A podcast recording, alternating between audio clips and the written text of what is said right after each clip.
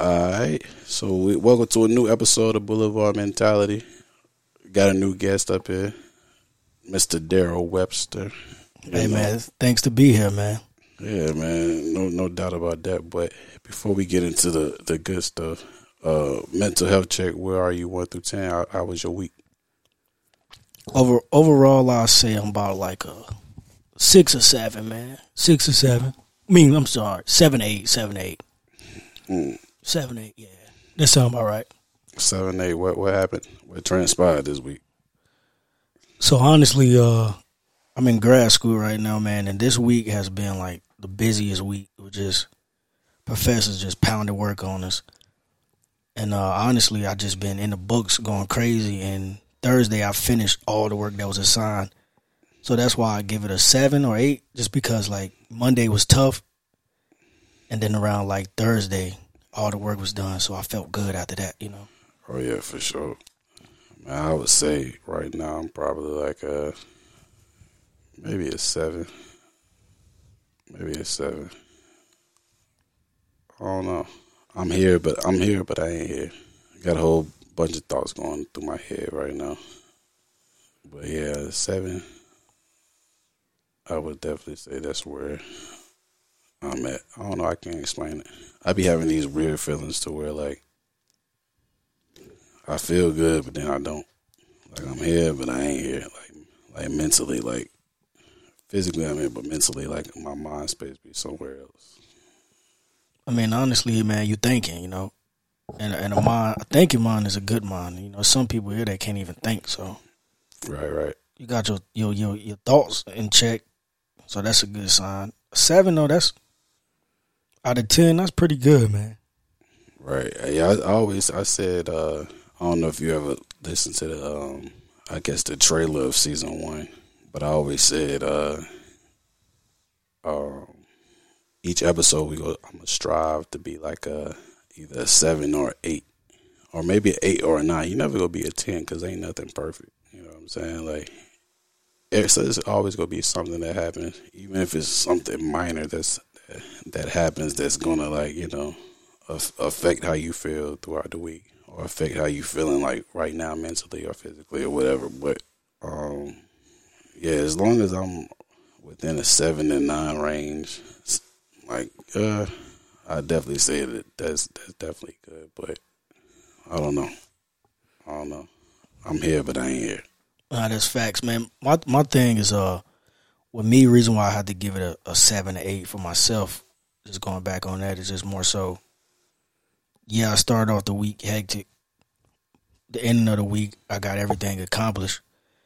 But for me, I get caught in my head a lot as far as like thinking about weeks ahead. So then that put like a little bit more anxiety on me. You know what I'm saying? right So already today, I'm like, yeah, I got everything done from last week, but like, damn, what's gonna happen next week?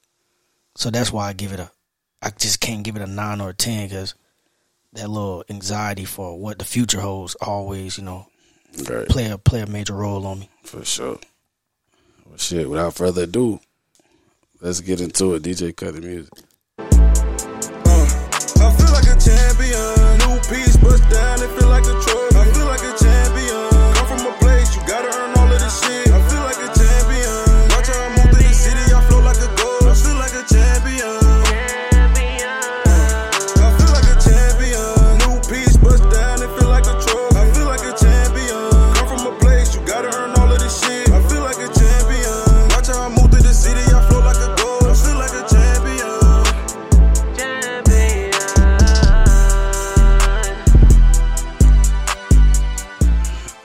All right, welcome to the brand new episode of Boulevard Mentality, man. Again, I got my new guest, Daryl Webster, here with me to share this interview. Uh, but as you may know, this whole season we basically go talk about perspective and get insight on 318 and different people's. Uh, um, I guess I don't know. I guess I guess I guess you say perspective on what happened, reaction, like how they how they dealt with it or whatever like that. Um, but yeah, Webb, I'm I'm gonna let you I guess start on however you want to start and uh, just explain and give your narrative on how things went um, initially when you first found out or when I got shot. Okay, okay.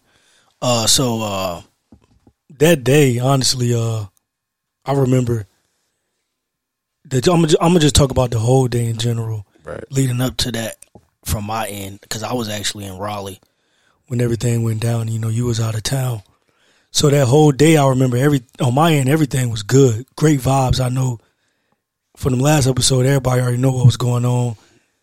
You was uh, you know, finishing, you know, that process. So I remember you was texting me and uh all the other homeboys in the group chat like, yo, like my hard work paying off basically. Right. It's like this the this the moment right here. So we was just happy for it, you know what I'm saying? Like, damn, my boy about to be there. And that's pretty much how it left off. That whole day was just damn, bro, boom, there though. You know what I'm saying? Bro was working hard for that. That's what he r- really wanted. So that's how it was that whole day. So that so that'd be uh 317 cuz that'd be the day before. right. And then, uh, you know, so I went to sleep, man. Uh, me and my girl, uh, we went to sleep that day, and it was just like I was even letting her know, like, yo, my boy made it. You know what I'm saying?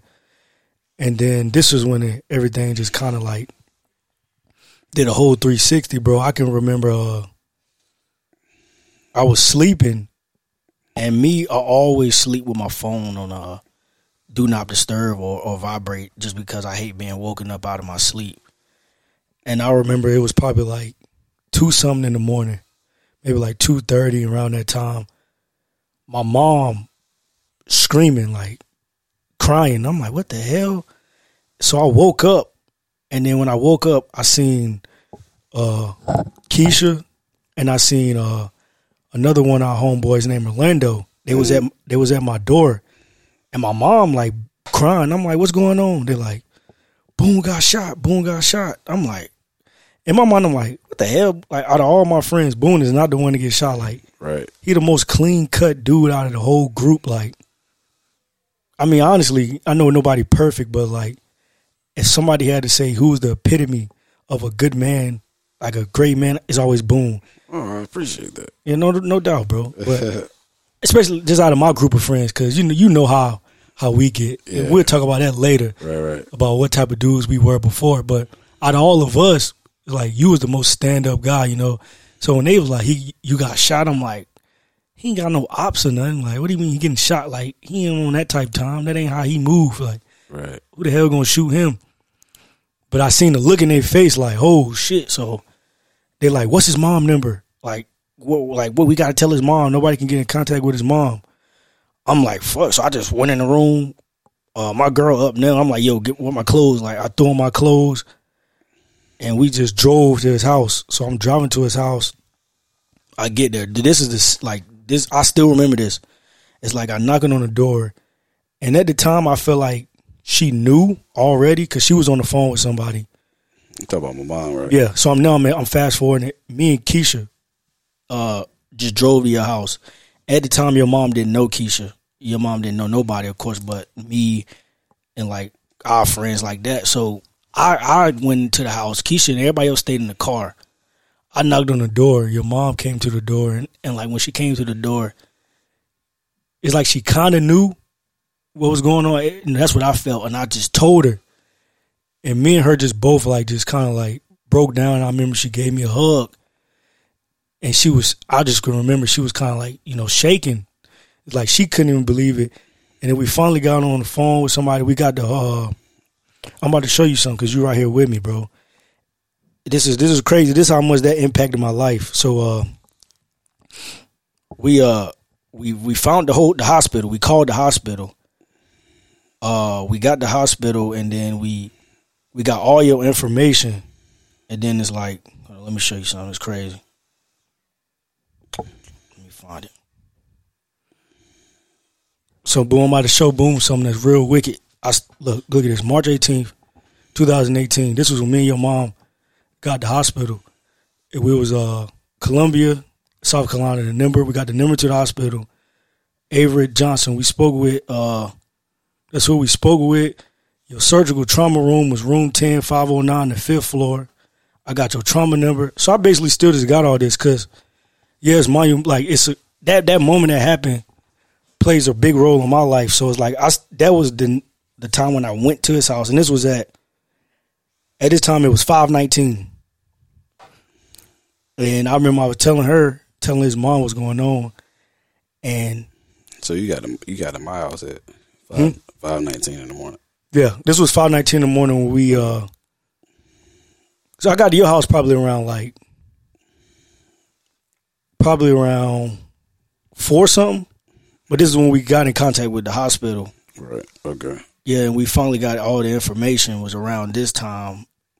We got all the trauma in the room and all this. And at the time your uh your mom was calling your aunt and your aunt came boom fast and they just hit the road right then and there and was going to South Carolina. And then me, Keisha, and my girl went home. We all got dressed, packed our stuff, and then we hit the road.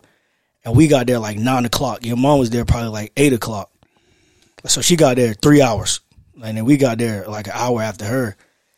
And then I can remember we was walking in, you know, uh, your whole fraternity was in there and uh, everybody was in there and it was just like I like I don't even like going to South Carolina at all just because when I go I get that weird feeling every time I go to South Carolina. I can remember the weather. I can remember how I felt because it was March, so it was kind of getting hotter. I, can, I can remember the weather, everything, bro. And it's like when we got there, it was just gloomy. And like I said, it was around nine. We I we was definitely sleep deprived because we was up since three something. And it's nine now, and I remember we got there. I drove because they couldn't drive. They was they was taking it hard, so I actually drove there. We got there, we went in there. It was like I said, all your whole fraternity was there.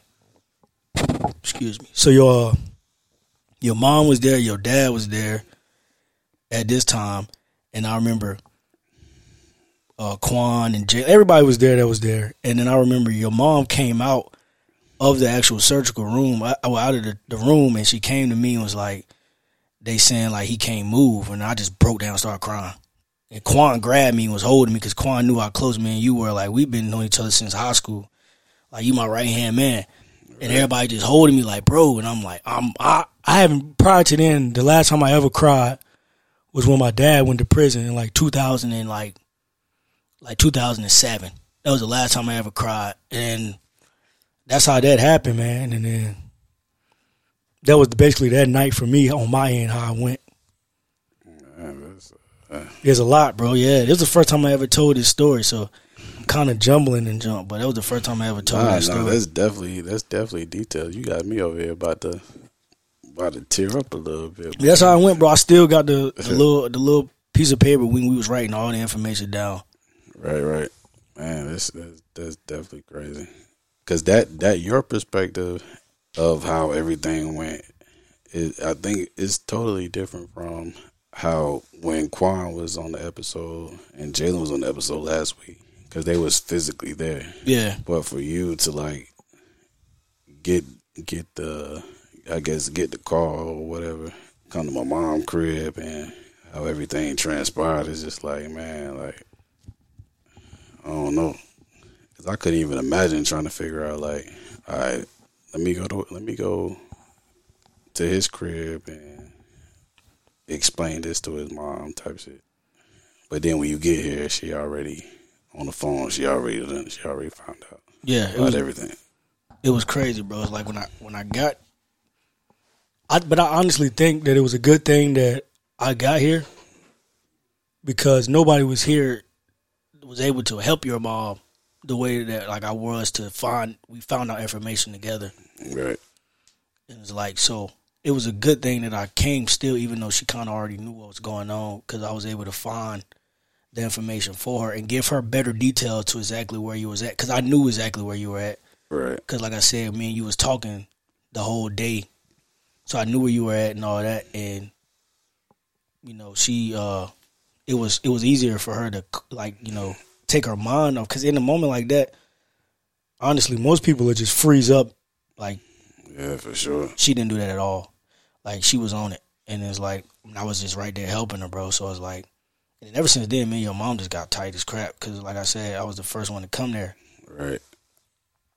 But yeah, that's it. On my end, it, I know it's definitely tough for them being there, but it's like it's real tough when you s- like you know in Raleigh, four four hours away, and Yeah. like I know my dude, like you in good hands, you know, and then boom, like what?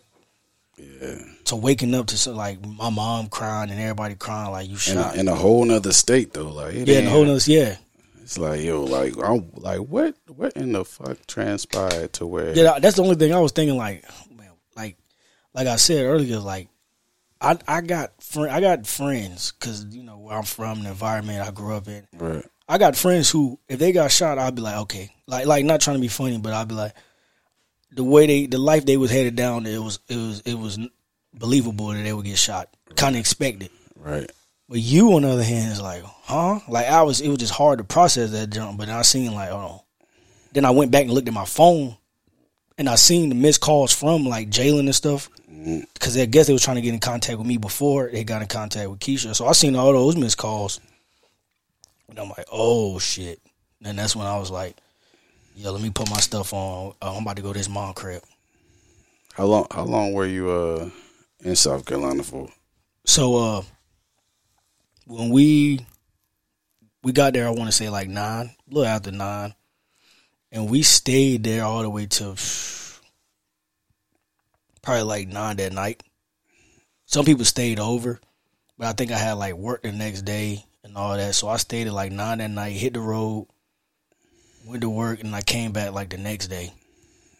So I was there for like two days, and then I know I left, and then I came back the day you finally started, like probably like a week or two later when you finally like was waking up, Yeah, yeah. And that's when I finally that's when I came back. And so and, and I asked you this because you know it's been three years, so you know some things people may or may not remember Yeah, of what they pro- what they said or, or how everything happened. But I asked you before we before we came uh, on the show. I said, "Do you remember what the uh, the initial conversation that we had when uh, when I initially like when I first woke up, when you first came in back like in the room? I think you was with uh, yeah. So it was me and uh Brandon. and No, and, no, no, no. It might have been me and my girl. and uh nah you can't and you came with uh with Jay too. Yeah, yeah, yeah, yeah. You're right. You yeah, damn. Yeah, Yeah. so I came back. So so at the time, only like two people can go into the room at the time. So none of them wanted to go back by themselves. They all wanted to come with me. So I, the first time I came, this is when you first was waking up. I came uh, back there with with uh, with Jimmy, Right. and then I came back there again with uh, his cousin June. Then I came back there again with Brandon because none of them could like basically take the fact that you was in that state by themselves. So, and only two people can go at a time to the back room. So I came in with them each time. But the time you was actually waking up was when me and Jimmy went back there. Right. And what and what was uh you know, Jimmy a jokester. He had I can't even remember what he probably said, but Yeah, I- I it was it was it was something that you had said to me that that stood out. You know, I get I guess you can uh take it from there. I guess exactly what you said. Okay, yeah. So when when me and Jimmy went back there, it was like when he seen you, the way that Jimmy is is programmed. Of course they don't know Jimmy, but he's a real, you know, he's a jokester, but he's a very optimistic. And where he's from, he's from like the DMV area. Right. He done seen crazy stuff and stuff like that, so he kind of can handle it a little better than most. But it was still hard for him to handle it because it was his homeboy. You know what I'm saying? Right. So when we got back there, he was like, "Come on, man, Boone, get your ass up!" Like it was like that, like you know, like Boone, uh, like like get up, man, like type stuff like that. That's the kind of vibes he had. And when he was saying that, your charts, so they always kept uh kept count of your vitals and all that. It was the happiest and like the best your vitals ever been when we came in the back room. To the point where the nurses went out and was like, I don't know who those guys was that came in, but they made Boone so happy. So that's what it was. And I was already I was just waking up. Yeah, you was just waking up. Okay. Yeah, and it was like we basically like they was like they need to stay here. Basically, it was like they making his vitals the best they ever been. Whoever uh, just came in his room. And so everybody keep telling bro, like any you ask anybody who, was at the hospital at the time, everybody first thing they always say was like like bro, it was a whole lot of females in the hospital, bro. Yeah, yeah, yeah. That whole definitely. whole lot of females in the hospital. and like I tell people all the time, it's even like you know, regardless of the fact of how many females it was, just the fact that they came Yeah, and it was like three to four hours away. And like I tell people all the time, people be like fifteen minutes down the road and still don't come fuck with you. I'm talking Yeah. about three, four hours down the road, they came. And you said something. It was like, uh, "I'm glad you won't know." And you know, I, you know, I, I, I, I did my dirt. You know, what I'm saying, but at the same time, when it came to females, I was, I was, I was, oh, I was decent.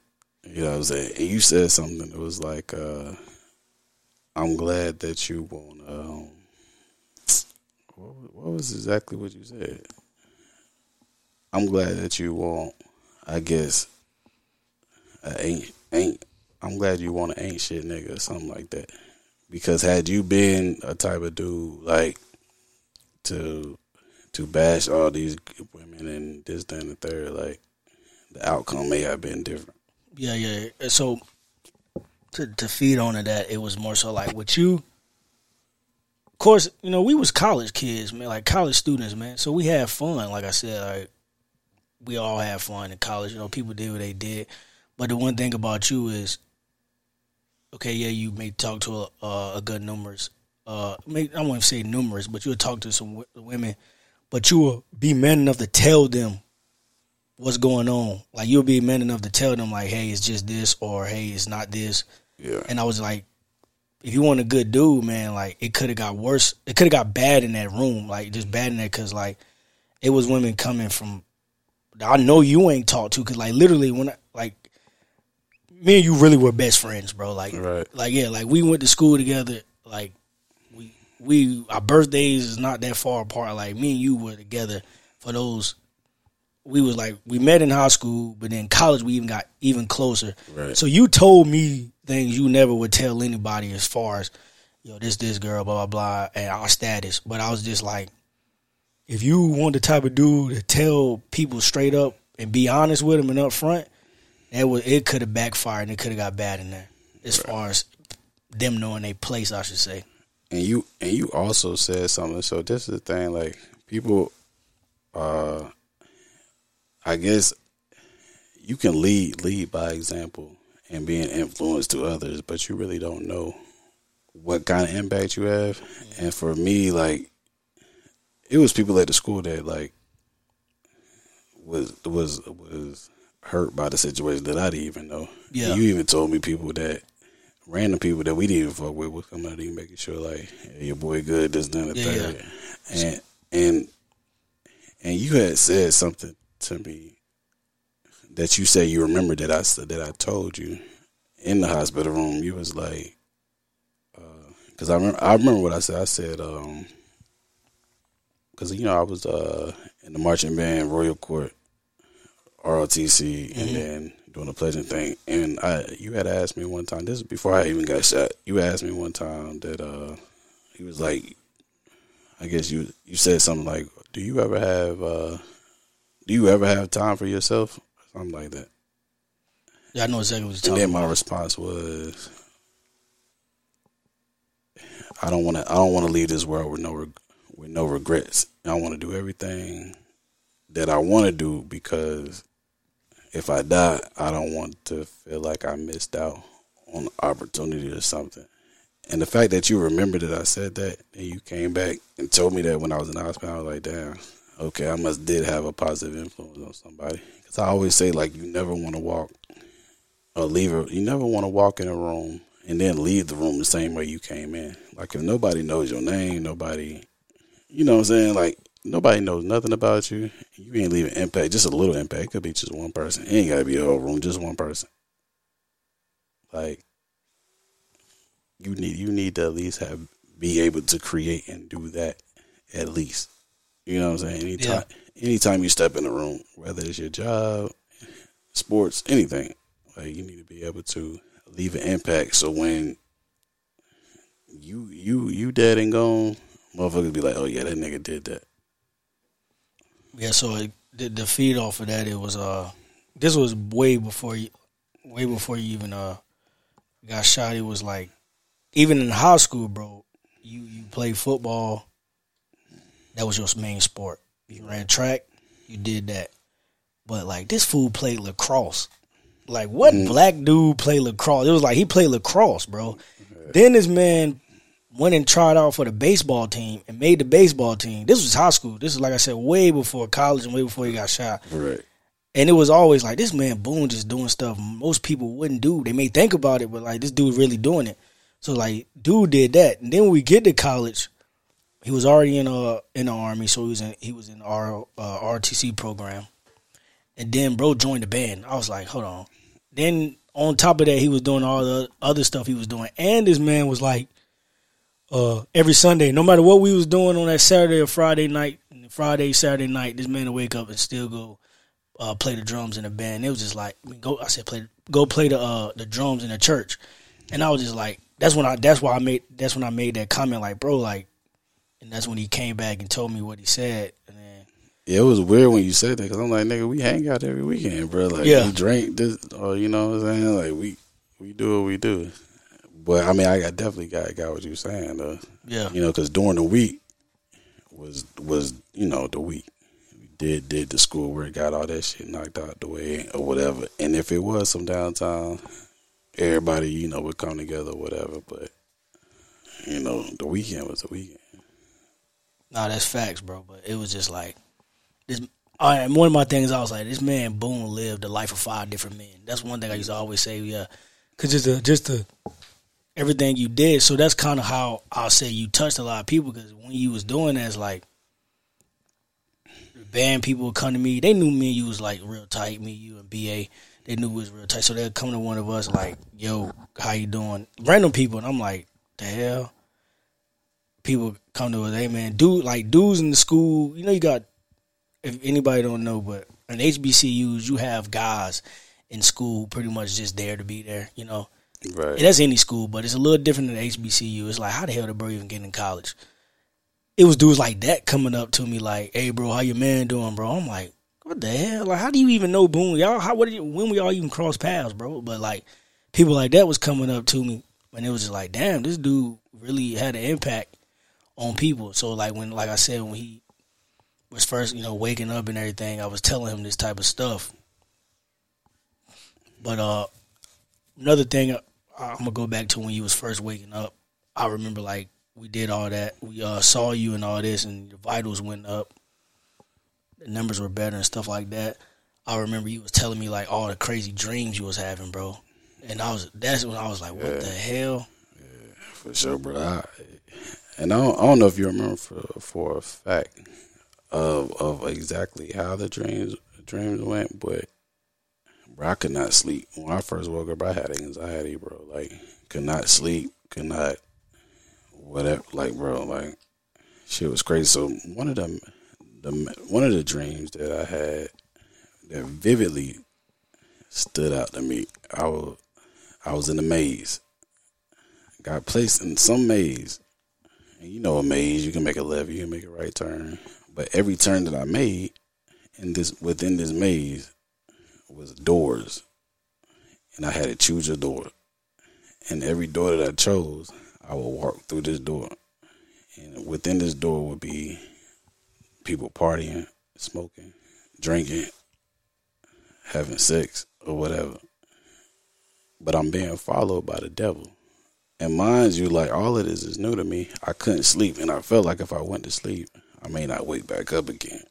But within this dream that I'm having, I being chased by the devil, I felt like even if he would have put one finger on me, that would have been it for me. Cause I and I probably wouldn't have woke up, right? And so I'm running through this maze. Every door that I go through, like I said, it's partying, smoking, drinking, having sex, whatever.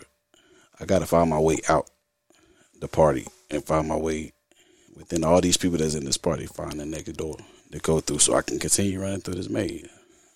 But everybody's face is like blurred out. I can't see nobody's face.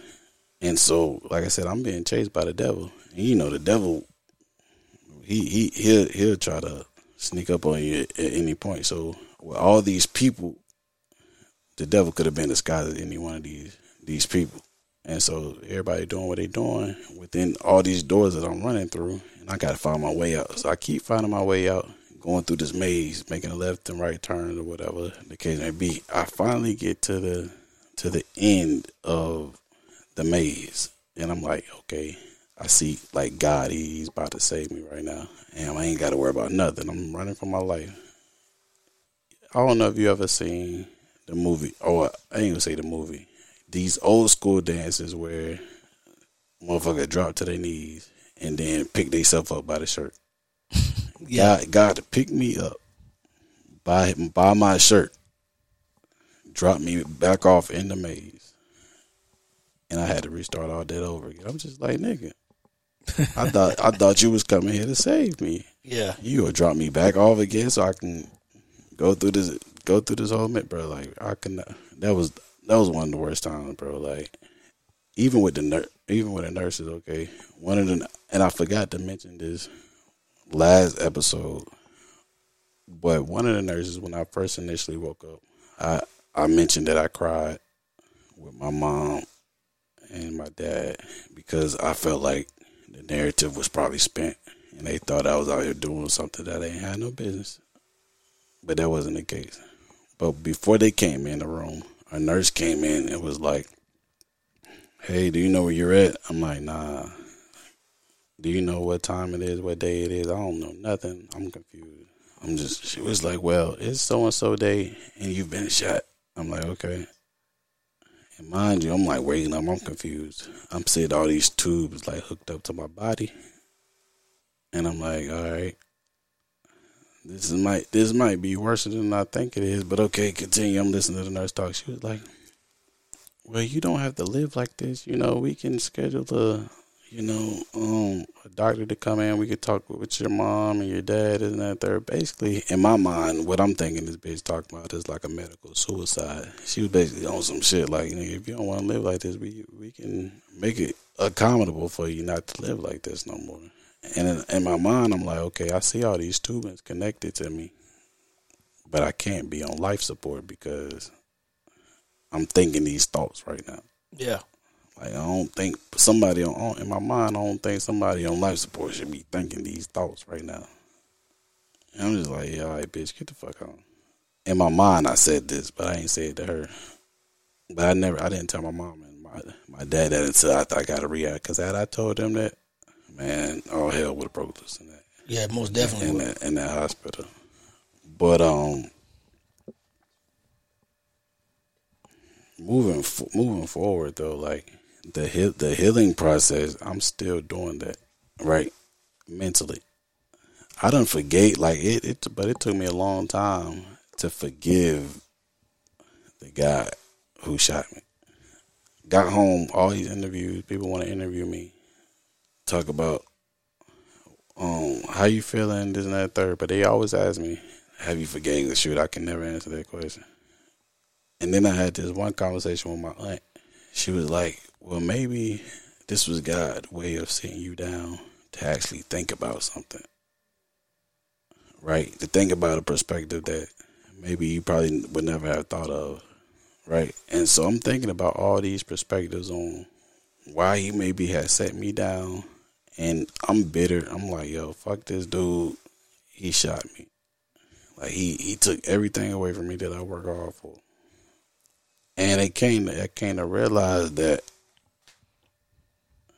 like who am I to sit here and judge this dude? Right? Every life nobody's perfect, bro. And I tell people all the time, like everybody has done something in their life to where they could have been locked up Yeah, most definitely. or dead something.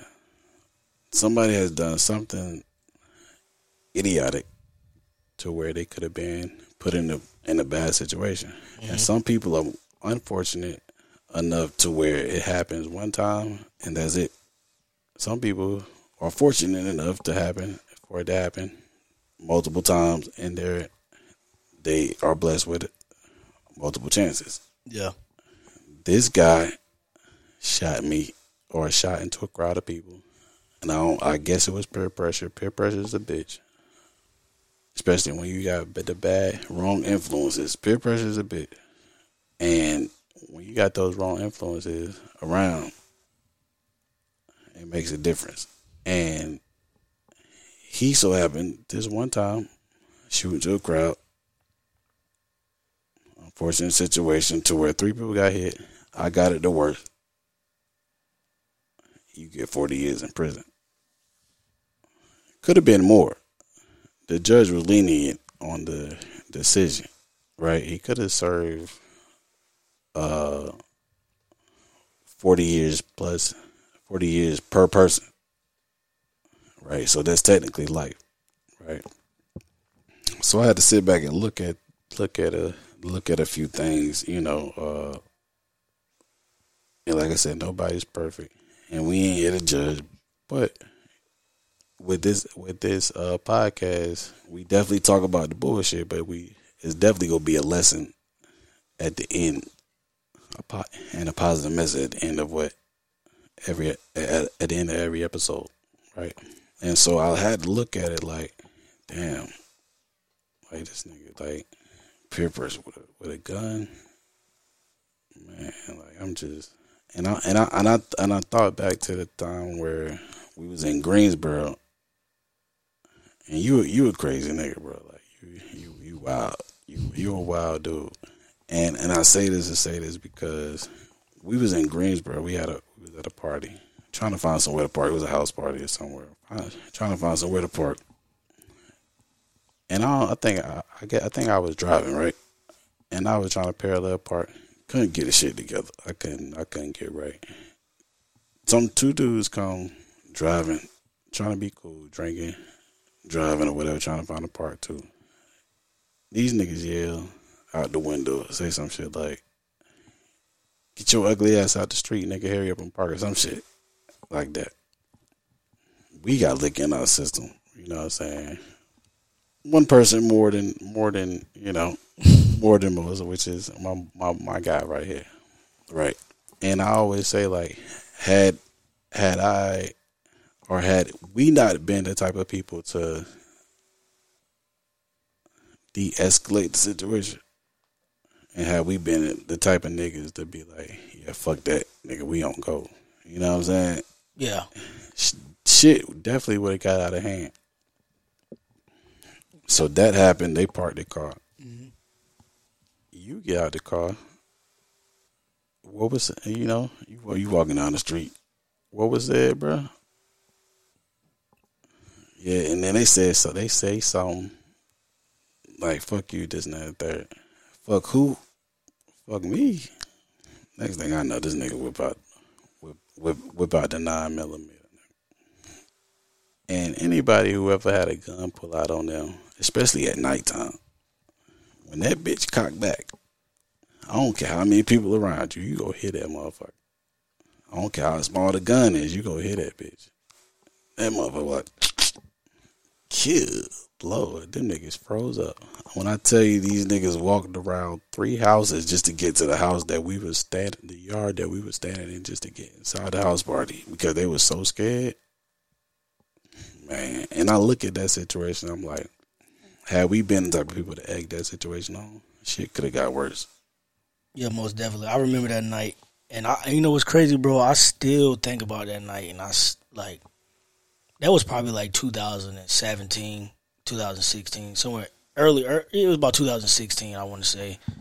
That's when we was at, at the, at the peak of our like party going, I say, and just right. having fun, acting foolish. And and, uh, and it wasn't that we was like on some hooligan shit, cause we nah. did we did what we we niggas we was on a dean's list three over three point four GPAs in, in college. We did what we did. We did we did what we were supposed to. But on weekends was our time to wild out, and niggas niggas knew us for that. Yeah. But it was some shit that we did that was just like yeah yeah that people.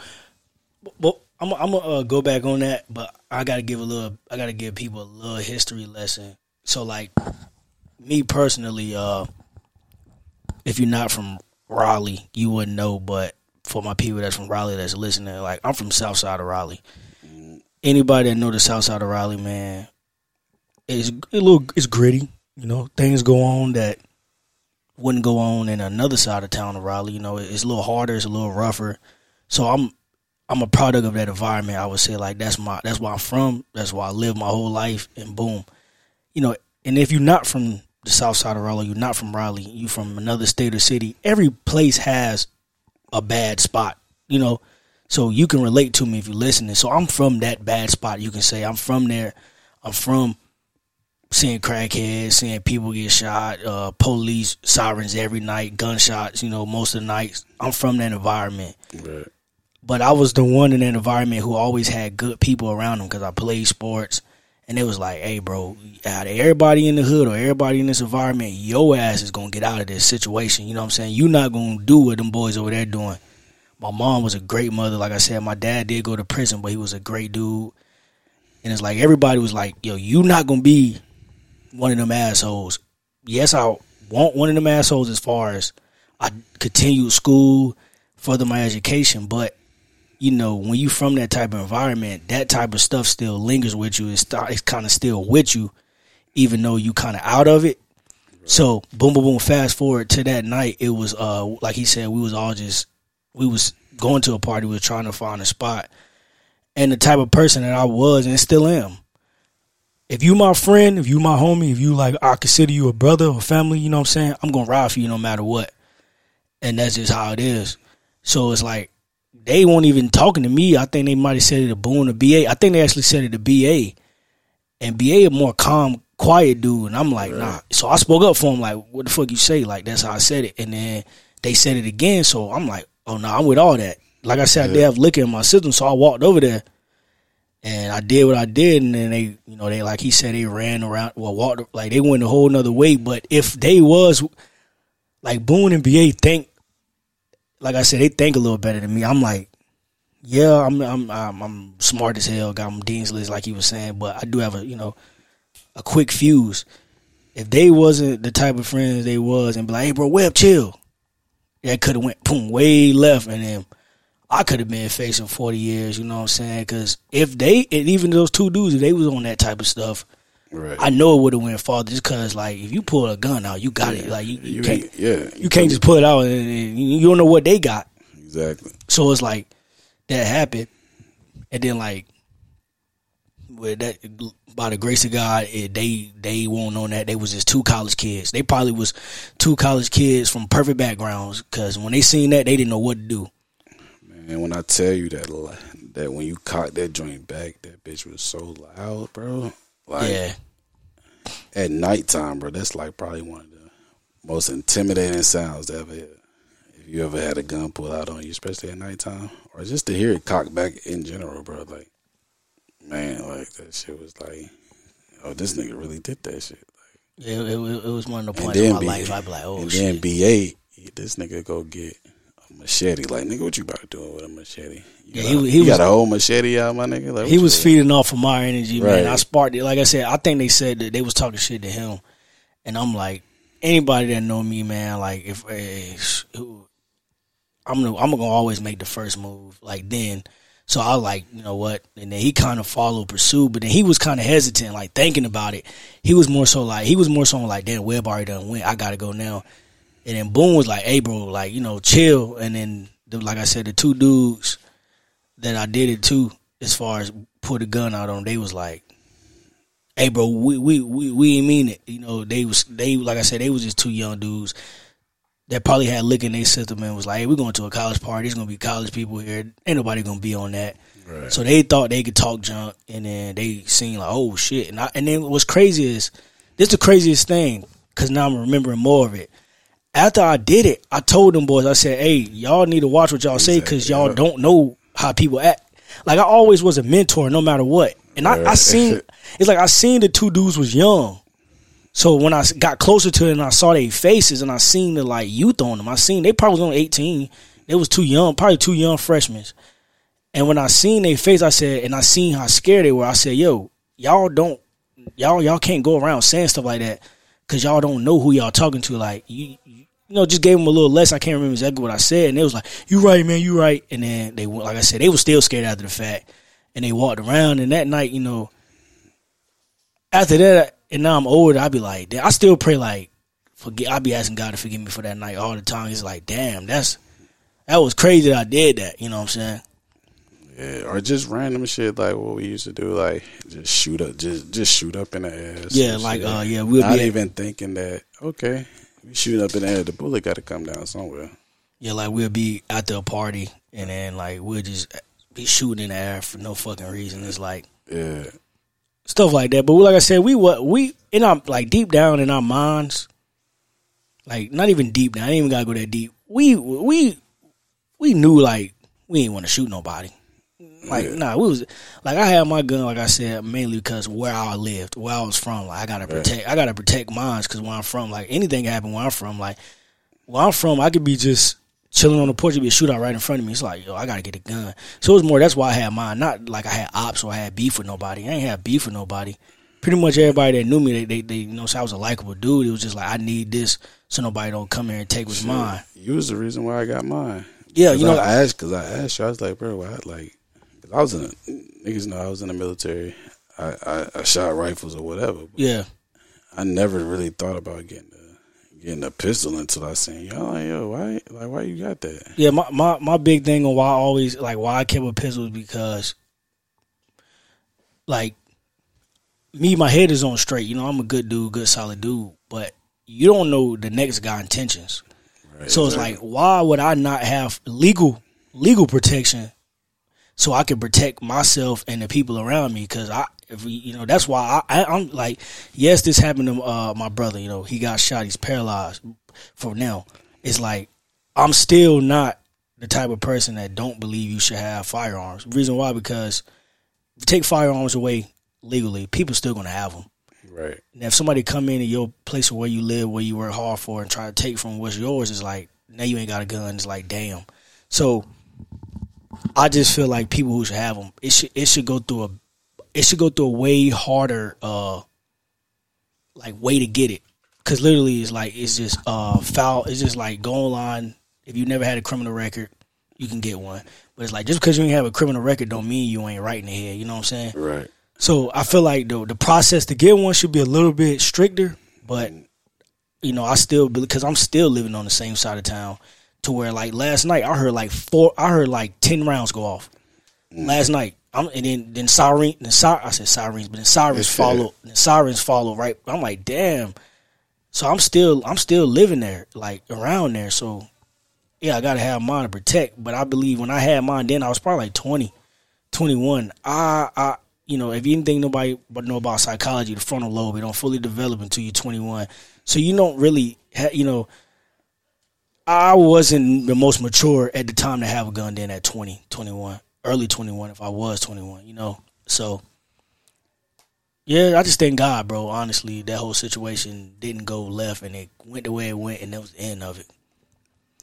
Yeah, man, that shit. So yeah, definitely. Like I was like, man, it it, it took me a lot, and and I would say Keisha helped me a lot when it came to uh, like the uh, the the healing process on trying to forgive him because it's a lot of other stuff that happened too within me coming back home that that made me look at the situation a little bit differently, but it's it's man like I was just like how am I how am I able to judge this guy for acting out on this? And and um it's just like yeah no I can't I can't I'm not about to be that person to ju- to judge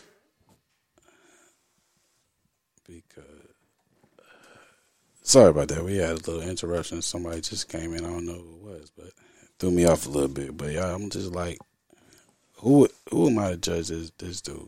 You know what I'm saying? Because like I said, it's unfortunate that some people just they some some people don't get more than one chance. Some people just do dumb shit, and that dumb shit costs them the rest of their life. Some people are blessed to get multiple opportunities, and then within that, some people, some motherfuckers still don't learn. But you know, it's it's everybody's journey and everybody everybody's life ain't the same. You know what I'm saying? But but outside of that though, let's just uh talk about your your growth. You know what I'm saying? Like you definitely had like a mean like like your growth, bro. Like to where you at now is totally different. Cause I met I met you when we was when we was in high school.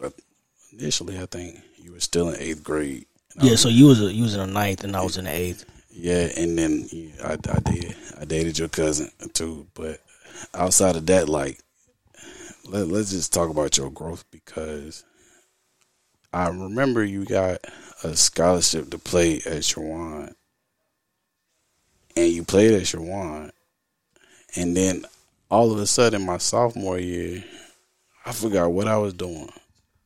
I seen Brandon. And he was like, "Yo, what up, bro?" Da da da da. I said, "Nigga, you in school? Like, what you what you doing?" He like, "Yeah, I go here now." Mind you, I think it was the year before. I seen him, and he was like, "Yeah, school ain't school ain't for me. I'm not doing this school shit. Like, I'm not good off that." But then this nigga turned around and enrolled. Well, first he ended up going to Avery the next semester after he told me that try to play football, but then he ended up coming to St. Aug. And then in the midst of him telling me he had St. Aug, he was like, "Oh yeah, you know the nigga Webb here too." And I'm like, "Hmm." I thought this nigga was playing football, so I'm trying to figure out what's going on. Yeah, okay. All right, niggas trying to come back to the city. Okay. but the reason why you came back was was uh was pretty funny and, and crazy at the same time. You bro, yeah, you you you just a different breed, bro.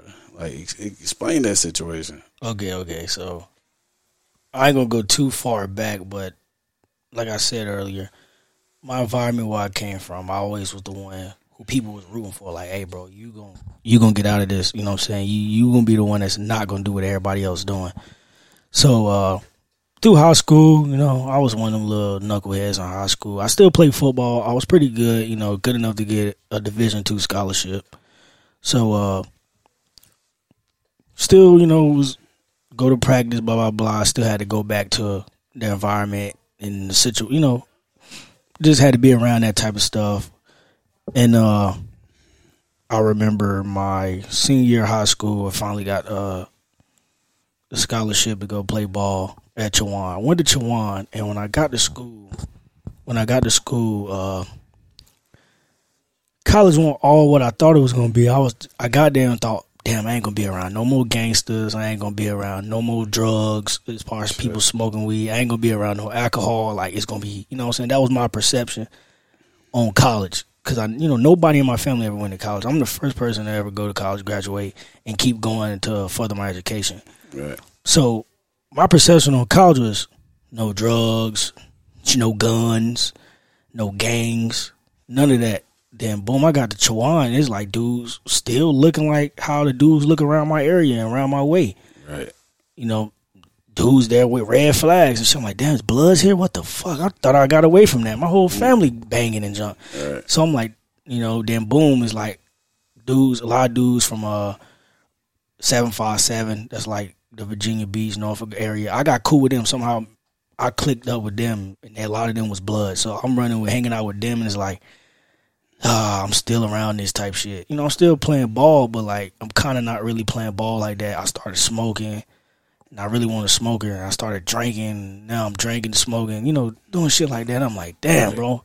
Grades was slipping While while on scholarship. yeah, while I on scholarship, then uh, uh, I'm away from home, so I ain't got to tap in with my mom. You know, um, I'm, I'm messing with a lot of girls. I'm just living life, man.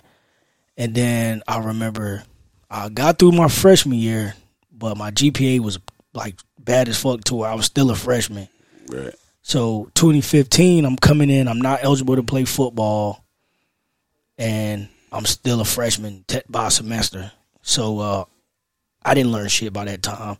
I was still walling out to the point where one year I got arrested while I was in college. Went to a holding cell, got bond out.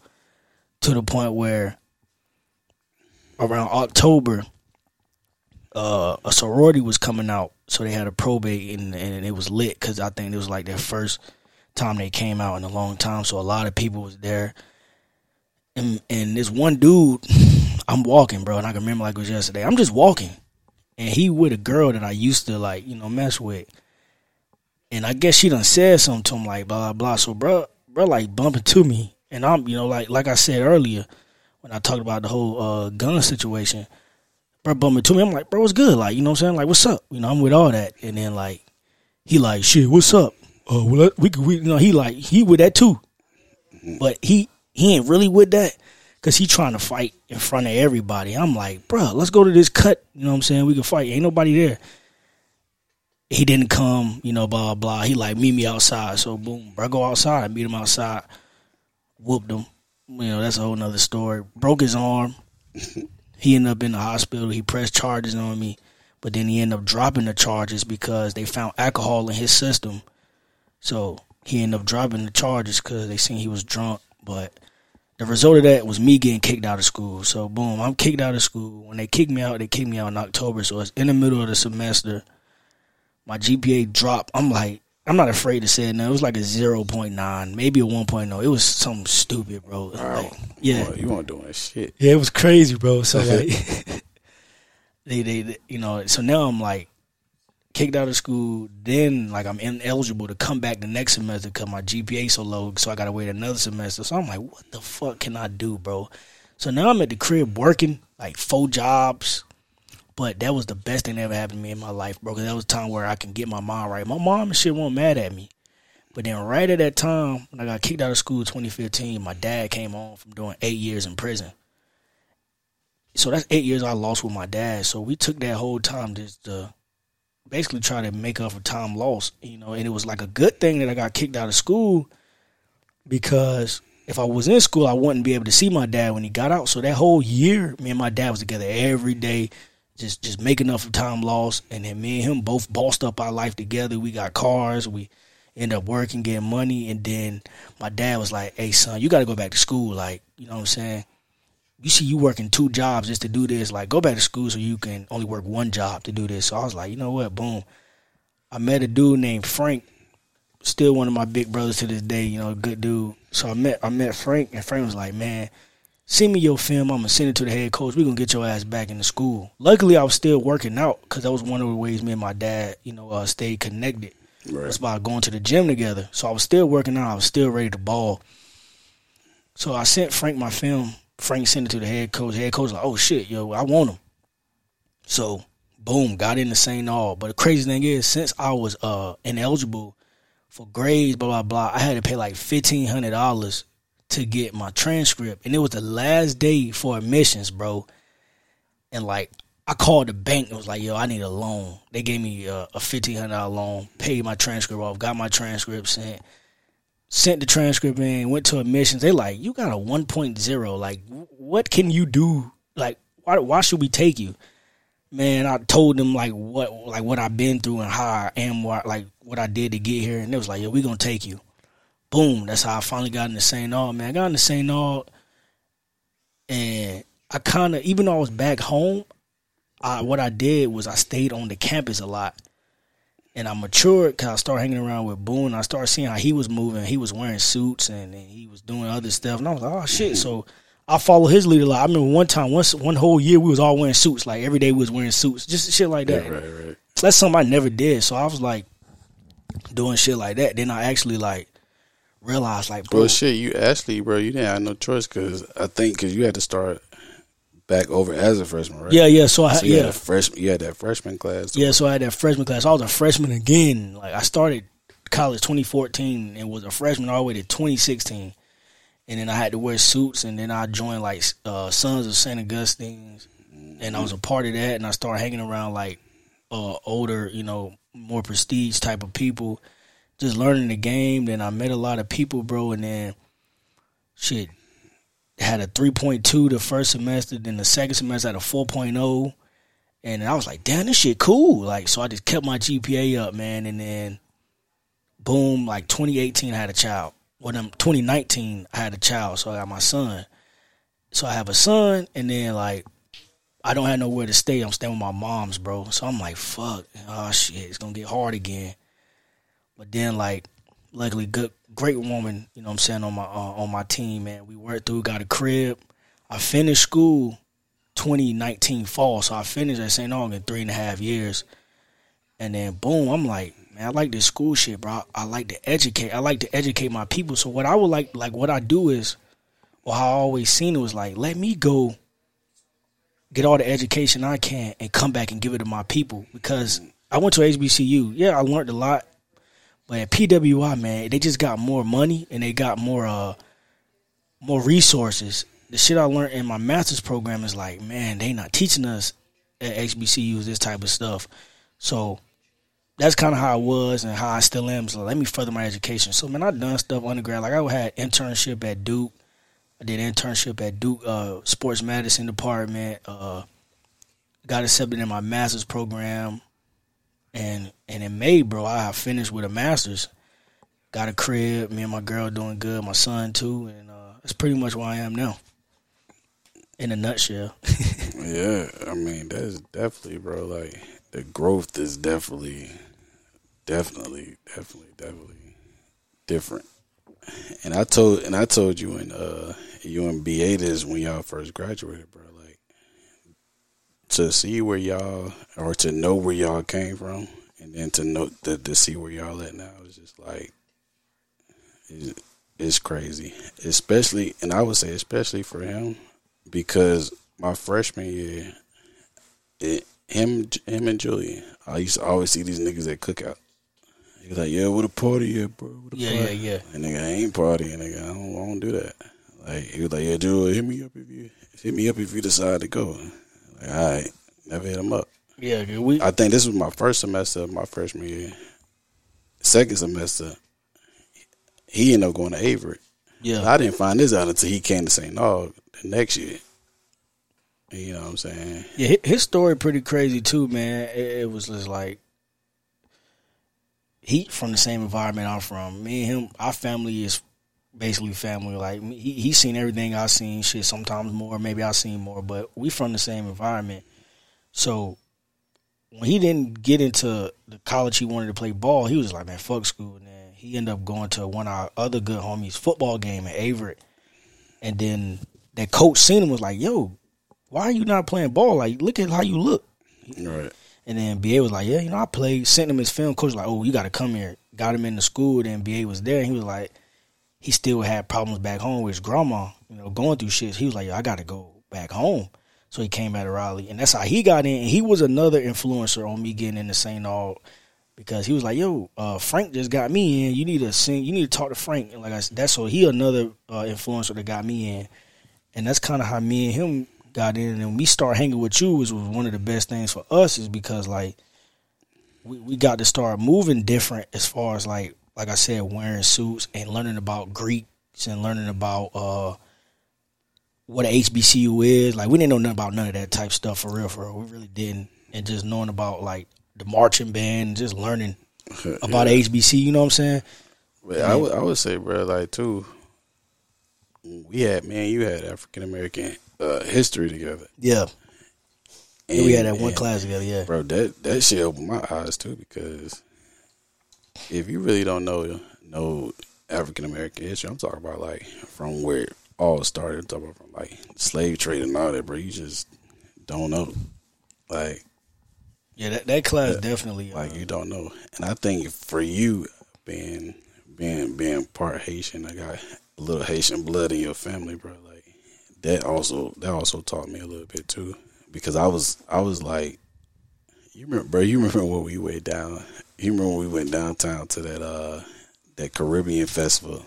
And this this lady was dancing. I Yeah. was like, damn, that white lady got some rhythm, does she? he, was like, nah, bro, she probably she not white. She probably she probably like uh Puerto Rican or something, bro. Like like I said, damn, this white woman moving. I remember Like, exactly what you're talking about. It's like, you know, that's a part of it too, because you don't realize, bro, like that shit, bro. That shit, bro. Like all walks of life to be able to be like bilingual. Like what happened back back in the 1800s. Like that's why you got Cubans that look black.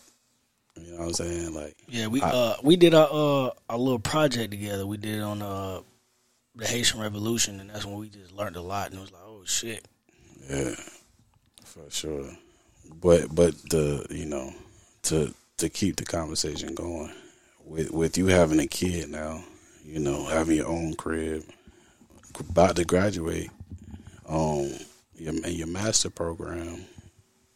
you know, just moving forward in life, like how's your perspective and how like how do you go about day to day?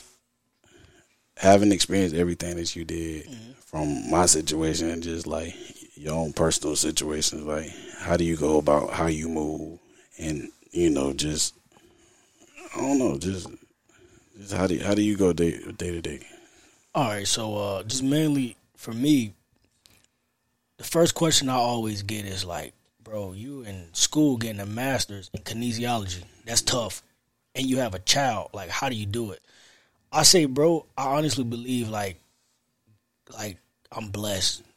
Because reason why I say that is my son go to a daycare that's in our neighborhood.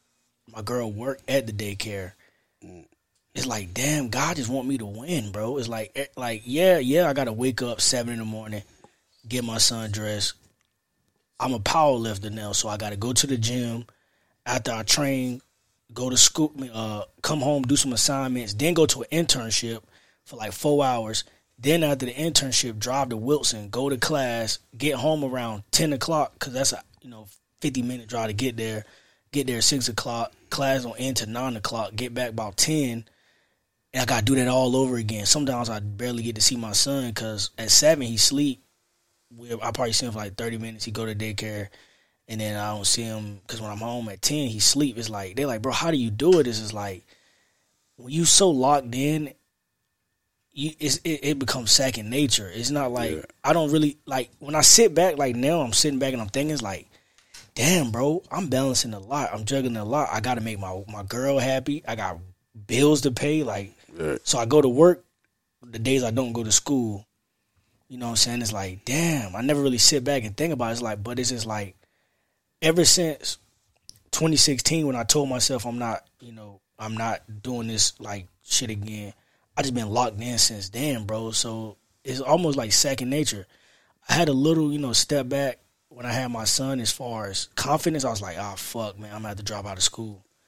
But then my support team was just like, nah, you ain't dropping out of school. You got to finish. Boom, I finished. And then now I got a bachelor's, but I'm like, man, I want to further my education because I want to help my people. Everything I want to do is for helping my people. Because, like I said, nobody in my family graduated uh, college, well, went to college. My dad dropped out of you know, dropped out of high school in like tenth grade. My mom finished high school. That's it. My grandma, like nobody ever made it to where I'm at. So it's like every I'm doing this not for the name in front, not for Daryl. It's for the you know my last name. It's to keep make a legacy because we don't have that in my family. Exactly. So that's what really keep me going, bro, and keep me motivated. It's not, yeah, you know, I could have easily stopped at a bachelor's because nobody done that, and that's an accomplishment. I could have stopped right there, got a job, boom. But it's like, nah, I got to keep going so I can show the people around me like you can make it from where you from, yo. Exactly. So that's you know, and I gotta make you know I gotta make money for my family too. So you know, boom, having more education just opened up more doors to the point where like, bro, I remember I had my bachelor's and I applied for these jobs that I that I talked to you about earlier before we got on. I applied to these same jobs. I did not get a response back, right? So now I'm about to have a master's in less than a month. So I applied again with a master's. The same day I got a uh, call back like, "Hey, I want you to come in for an interview," and I'm like, "Damn!" Like I'm just, I mean, I'm I'm the same. It's still me. The name on that resume is still Daryl Webster Jr. Right, But right. now it got masters in front of it, and I'm like, damn, bro. The more like, I, that's why I keep going, bro. Because when you got those that stuff behind your name, it just puts you in a better position to win. Yeah. So I think about stuff like that. But honestly, I'm just so locked in, bro. Like that is just second nature. Like most probably couldn't do what I do. Is like waking up seven in the morning, go train. Like I power lift, bro. So I'm lifting heavy ass weight. Then right after that, it's like come home, study, do work, boom, go to an internship, and I'm training kids in the strength and conditioning program. And then boom, drive to Wilson, and then like then now I'm locked in on classwork, and then boom, come back home, shower. Sometimes I don't even eat at night because I'm just like so sleepy, don't even want to cook. And you know I'm not gonna go to fast food, so it's like, damn, how can you do it? And I'm like, bro, I'm just locked in. And then prior, like before all of this, like when you got shot, I started the thing and I was like boom strong, and Oh, I yeah, started, sure. Yeah, I mean- and I started that because like you know you I was got that hat right there. yeah, got the hat right there. I still wear mine. But it was just like army strong. And I was like boom strong. So it's like it's times when I don't feel like doing shit right, and I just be like, bro, that could have easily been me. Like, get your ass up, bro. Like, you gonna have to do it. You know what I'm saying? So I'd be like, like, man, I got a friend right now who in a situation that most couldn't bear to be in. Like, man, get your ass up. That's how I, you know. That's that's a. Right. So I use you as motivation a lot. And it's like, like I said, people don't know, but you my, uh, you my son's godfather. So it's like, Definitely. man, like my son God dad, he get up, he make posters, make flyers, but like this dude doing it on his own is like, bro, get your ass up, bro. right. so that's you know that's where I kind of find my motivation, bro. But a lot of it is just being so locked, like I'm so in tune. Yeah, man. Yeah. Where where you where you at where you're at now? I feel like that's where I before I got shot. That's where I was, or that's where I was starting to be. Yeah, just locked in, like Yeah, because when you know where you want to be, it's like okay, I know I got to get here. What steps am I gonna take to get there? Yeah. The only thing that's gonna hold you back from achieving that is you. that's big facts. And and bro, like I told my cousin too, like he didn't want to. He said only reason he went to airborne school because he seen that I did it. Yeah, And I said, bro, I said, bro, it's not about you, bro. I said you can go to go to airborne school, bro. Like it's it's gonna be a fun experience, but it's gonna be some things that you go do in life that you don't want to do, mm-hmm. But you go you do it because you know you have to do it. For me, it got to a point where I I, I really don't want to do it, but if I do it, it's not about me. Like you talk about the le- when you talk about legacy and leaving the building a legacy, leaving a legacy, doing something for your people now it's like all right for you it's like okay i'm doing it for my son right yeah, for me my my brother like it was like yeah i'm doing it for him i'm doing it for my sister my sister kids. Yeah, it ain't about me because if i leave this world today i want them to be able to look at my pictures on the wall or or when they when they remember me and see my face anywhere they'd be like okay that that motherfucker right there he like he he was a solid dude. He did that. He was a badass whatever the case may be. That's how it's supposed to be, man. I think I think uh to go back on that when you were saying sometimes you gotta do it not just for yourself. When you kind of do stuff for you just yourself, you get to a point where you're gonna eventually, you know, uh lose motivation. Because Right. like like I said, if I was just doing it for myself, I could have stopped at the bachelor's right because, like I said, nobody else in my family even seen a bachelor's right but it was like I still I applied for jobs with a bachelor's and did not get a call back, and I was like, man, hell nah. So I look at that boy over there with my son, like, yo, nah. Kept going. It's like, boom. Now I got a master's, or within grabbing reach of a master's. Now, boom, I apply for these same jobs. They give me a call back these same days. Like, so you know me, I'm gonna get that job, take it, boom. Let's go get a PhD. Let's just keep going right you know, let, let let's get let's start our own businesses, man, and help and help our people, you know, help, you know, get them some hope because if it weren't for the people around me and my and my uh in my life, I wouldn't have been where I'm at. It's not like I got here by myself. I had some great people around me. So it's like you gotta do the same thing, man, because you can't do it by yourself, bro. But you definitely was uh was locked in, bro. Like I, I seen it before, you know. Even now, it's like you got you got shot, boom, and like months later, you like, yo, I gotta do this. I gotta, I gotta, I gotta start this. Like you locked in. Like my saying now, I've been saying it lately. Is like uh, I don't have tunnel vision. I have I, I have breezeway vision, and what I mean by that is if you have tunnel vision, all you doing is going straight, and you only worried about the the end result. And when you're doing that, you're not enjoying what's going on around you. right So I view life as a breeze where it's like, yeah, I see that end goal, but when I'm walking, I'm looking around and I'm enjoying the scene. I'm I'm enjoying the process. right So that's how it is for me. Like it's all a process. Like, you know, I'm going I'm going down this this tunnel or this this breezeway. The end goal is start, you know, my own business and I'm helping the people around me. But it's like I'm enjoying the process of raising a son. I'm enjoying the process of school. I'm enjoying the process of starting my business. I'm, you know, stuff like that. I'm enjoying the process of work. So that's how I see it, bro. and then that's and that's what this podcast is all about. It's about being transparent, right? And you talk about the breezeway, looking looking left and right, enjoying the scenery. Also, with boulevard mentality, that's where that concept comes from because it's it's a journey, right? A boulevard is like uh, a, a long road consisting of consisting of many miles, right? Everybody's in their car doing their own thing, got their own opinions and got their own options. And it may, if from the outside looking in, it may look the same, but within that, within everybody's individual car, it comes baggage, comes, uh, you know, pain or whatever you may be going through. Because everything, everything, everybody going through something. Everybody's situation ain't the same. But you know, for us to be able to talk about it and then then turn around and and explain it in a positive light is is a is a good deal, right? And and for man, man, this was a this was definitely like a good session, man, because everybody don't every a lot of people some people think like okay, I'm here, I got here. It was a cake. It was a cakewalk. No, I want no cakewalk. No, like not I at all. did. We did. I did dumb shit. We did dumb shit. And but but to be able to learn from that and be able to be able to grow and then to be able to show it and talk about it, somebody else may be going through the same thing right now. You know what I'm saying? And that person may not be able to learn and grow from it. But to hear it from somebody else, be like, yeah, like we did, we did the same shit that you, that you did Yeah. but we didn't stay there. Like we knew that won't that won't us.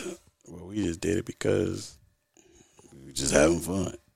But at the same time, it's just like like I said, to be able to learn from it and to grow and to be able to be where you at now and to be where we at now, it's just like okay, to pass that down and to share that is just like it is is a it's a good feeling. Like I said, that's all about what this podcast is about. Just being just being able to be transparent, just be able to be transparent about any and everything.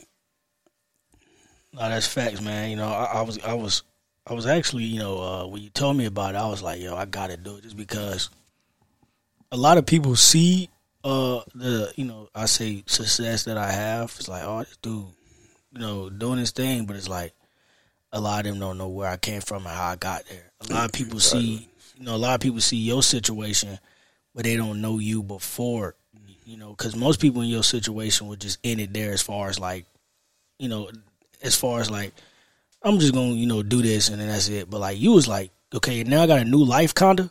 So now let me start doing this and doing that, you know, to still be contributing to the world. You know what I'm saying? Yeah. So it's like a lot of people see you and they don't know what made you, you know, who you are, and a lot of people see me like this dude still is like, yeah, bro, but I did it wasn't always like this for me. Yeah, and and for me, like I said before, like we talk about being locked in. It's not about me. It's not about you. It's not. It's about you know your your son and my my brother, my sister, my my nephews or whatever. But even now, it's still not about me.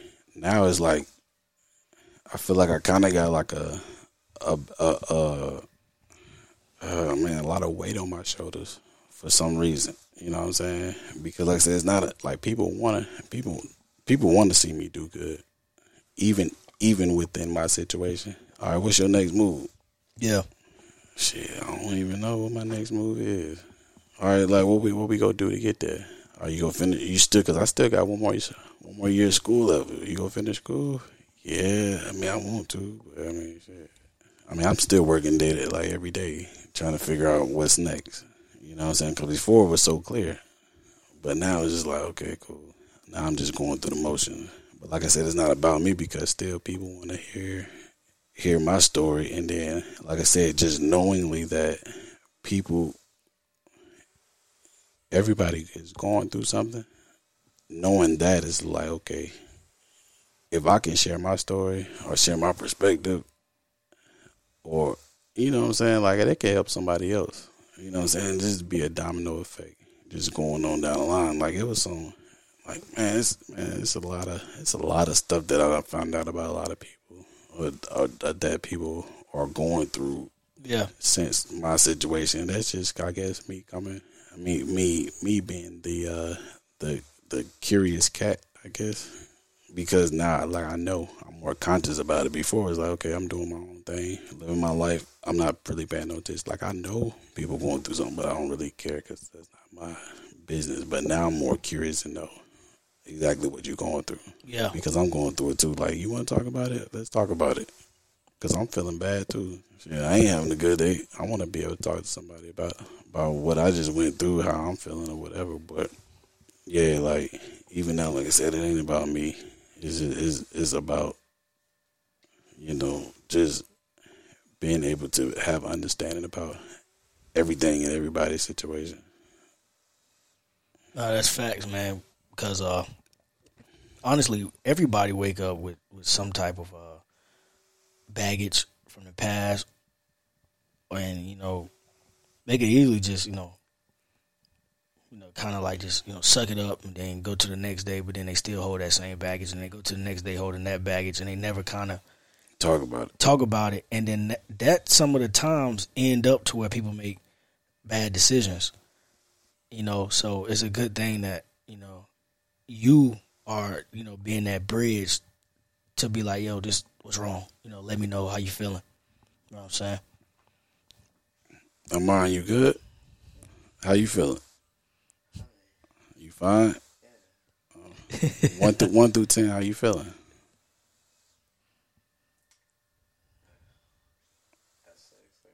A six. Why six?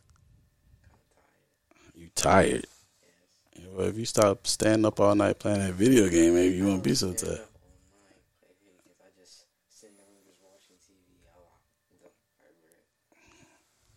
Man, but yeah, man, I definitely appreciate you coming on this on this episode, man. This definitely was a a, a good a good session. No dead space, no you know, no trying to figure out what what the next topic is. It was definitely just you know genuine and you know, like I said, like I I wanted people to be able to to see your growth. You know what I'm saying? Like I wanted to be able to talk about my situation, your perspective, but also too, I wanted people to be able to see your growth from the bullshit, joking around, partying, all that shit, to where you at now. You know what I'm saying? Especially, especially from that night.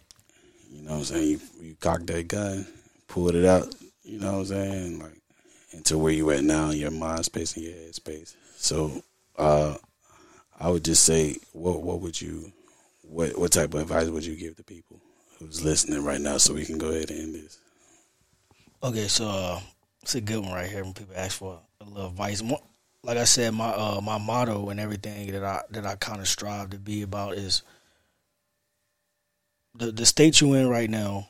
Don't dic- don't. It's not going to dictate, you know, things down the line. We all go through things, but just remember, you stay consistent, keep pushing, keep working, you'll get through it. That's kind of how my life was. It was like, damn, I'm right here right now, but it's like, let me stay consistent, stick to the plan, and then you know you'll see the other side. So that's kind of the little message I want to leave y'all with, man. Just stay consistent. I know that's cliche, but honestly, that's really how you you figure it out is by just staying consistent and sticking to the plan. So that's what I'm gonna leave him with, man. Damn, I definitely appreciate that. And uh, like I said, this is season one of of many more seasons to come. Hopefully, if I can still keep these creative juices flowing, but I definitely gonna get you on another episode where we can chop it up a little bit more to where we can laugh and kiki bullshit a little bit more. You know what I'm saying? Yeah, most definitely. talk about talk about uh, old old stories. we could talk about the crazy nights. This, Yeah. you know.